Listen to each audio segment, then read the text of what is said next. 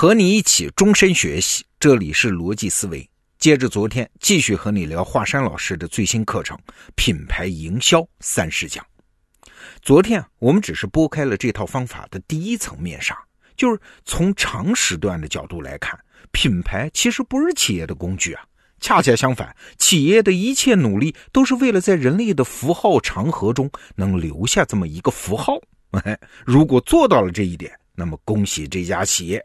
这个符号，那就是你的品牌，由此带来的一切好处，销量也好，利润也好，都是因为你在人类文化的符号演化中贡献了一份力量而受到的奖赏啊！如果这么说还是有点费解的话，你就别想企业的事儿，你就想想一个人的处境啊。比如说我罗胖，我罗胖做的一切事情可能都有我当下的目标，但是随着生命越来越接近终点。我就会越来越强烈的意识到，哎，我此生的一切行动，如果不能跟着我这个名字、这个符号留存下来，那剩下的我的一切行动的意义都一风吹了，那真是白茫茫一片大地真干净啊！所以我在为什么奋斗呢？哎，为我的名字这个符号而奋斗。这个名字大到能载入历史，小到能被朋友和家人缅怀。这都是有意义的奋斗目标啊，所以有句话说得好嘛，一个人会死两次的，第一次是肉体死亡，还有一次是你的名字这个符号被遗忘啊。那从这个意义上讲，有的人是确实可以永生的，为啥？因为他创造出来的那个符号，他的名字永生了。所谓人过留名，雁过留声啊，这是对他一生所做贡献的奖赏。这企业也是一样啊。一家企业做得好，不是因为他自己堆出了一座孤立的高峰啊，那是不可能的。企业做得好，是因为它回应了社会的需求，创造了价值。这个价值如果只有一时一地的意义，那么很快也就会消失。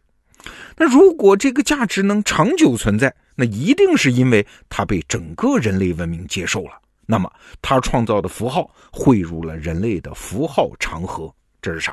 这就是成功的品牌吗？所以啊，华山老师经常说，超级品牌就是超级富豪。那这句话真正的意思是啥？一个成功的品牌，它其实本质上不是企业拥有的财产，更不是可以随意创作出来的东西啊。本质上是因为一家企业创造了价值，得到了人类文明的接纳。它所代表的那个符号被允许汇入人类文明的主航道，可以和那些从古老的过去流淌来的符号一起滚滚向前。你看，这就是超级符号，在企业看来，它是超级品牌。好了，如果你接受了这个思路，那么下一个问题就来了：我怎么才能找到这个超级符号呢？我创造一个吗？啊，当然可以了，但是太难太难了，成本太高太高了。你就想我们的国旗啊，五星红旗，它就是一个创造出来的符号啊。一九四九年建国的时候，中央设计出来，全国颁布施行就可以了。但是你想，五星红旗它之所以是一个被广泛接受的符号，那是多少鲜血、多大的成本换来的？再比如说，一个历史名人啊，他的名字也是被创造出来的符号，这名字肯定是他父母起的嘛。但是你想，他的名字之所以能成为被记住的符号，那是因为多少努力、多少因缘巧合，他才能在历史上刻下自己的名字。而一般的企业做品牌根本没有这样的条件，那怎么办呢？哎，华山老师的品牌方法论就提供了这样一个方便法门：什么呀？借用已有的文化符号，寄生在里面，然后想办法把这个符号私有化。这就是他经常说的，要占传统文化的便宜。你要想理解这套方法啊，就得回到人类符号演化自身的逻辑里面了。那关于符号的演化呢，有一个坏消息，一个好消息。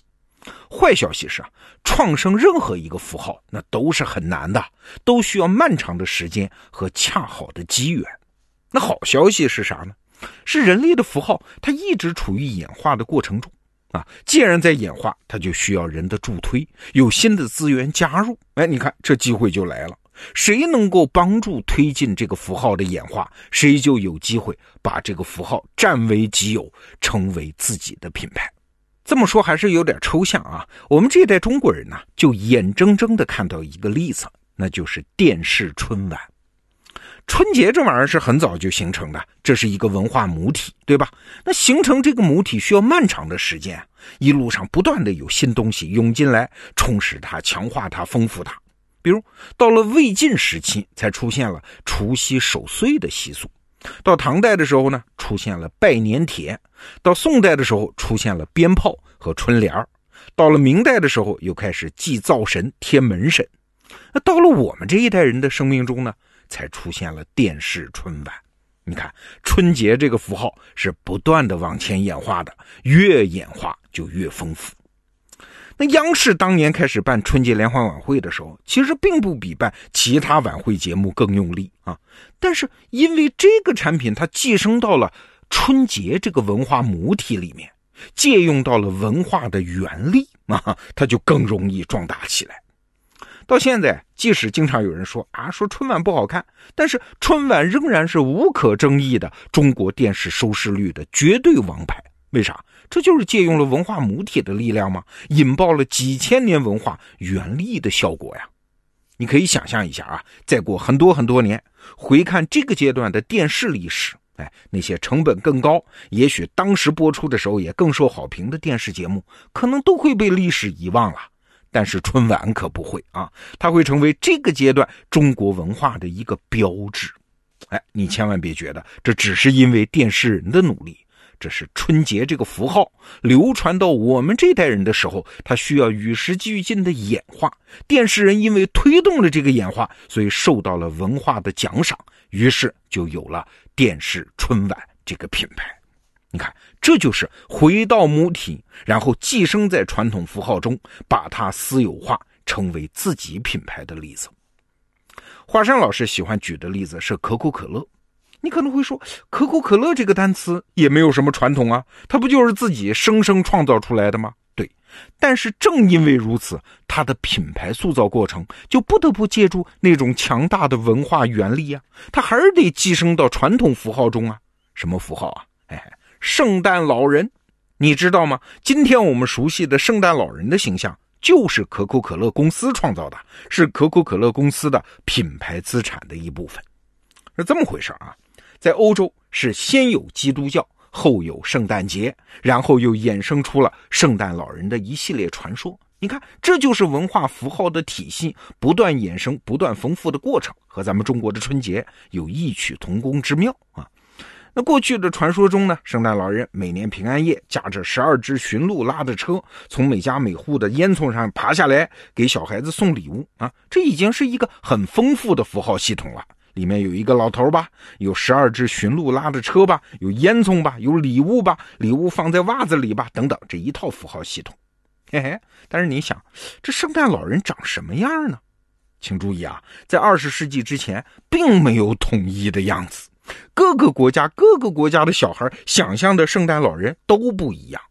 哎，你看，没有统一的样子，这就是这个符号系统的缺憾啊！一个品牌寄生在里面的机会就来了。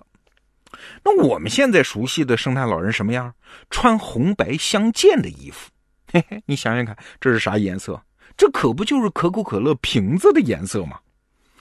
一九三一年，可口可乐公司请到了一个艺术家，叫海顿·山布啊。他按照可口可乐的品牌色彩绘制了现在我们熟悉的圣诞老人形象啊。从此之后，圣诞老人就被定义成了红白相间的颜色。你想啊，本来在冬天里啊，像可口可乐这样的碳酸饮料它是不好卖的，但是因为它的品牌寄生到了文化母体里面，成了超级符号。啊！一到圣诞节前后，那个红白相间的圣诞老人到处都是。哎，可口可乐它也是红白相间的瓶子，在冬天里的存在也就被广泛接受。那说到这儿，你就明白了，为什么现在很多新兴的品牌符号，要么就是动物啊，什么天猫、搜狗、搜狐；要么就是水果，什么苹果、芒果 TV、梨视频等等。为啥？就是因为这些动物和植物的符号不用解释的。每个人都知道啊，一个新兴的企业寄生在这些传统符号里面，能够最大程度的方便被广泛接受。请注意，品牌寄生，这“寄生”两个字不太好听，但它绝不意味着取巧啊。它恰恰是塑造品牌的正路。为啥呢？因为这是从人类文化的宏观视角再来反观我们微观的商业行为，从来没有孤立的商业价值啊！我们在商业中做的每一点努力，其实它都是人类文明演进过程的一部分呢。我们和这个整体进程一起起舞，希望被他接受。在我们这代人离开之后，如果我们现在的努力成果还能随着人类文明继续向前，哎，这是什么？这就是我们的品牌塑造成功了。这就是我们今天讲的品牌寄生啊。所以主体是人类文明，品牌只是我们搭载上去的那张船票。好，继续向你推荐华山老师的这套品牌方法课程，跟着华山学品牌营销三十讲。关于这个话题，我们明天接着聊逻辑思维，明天见。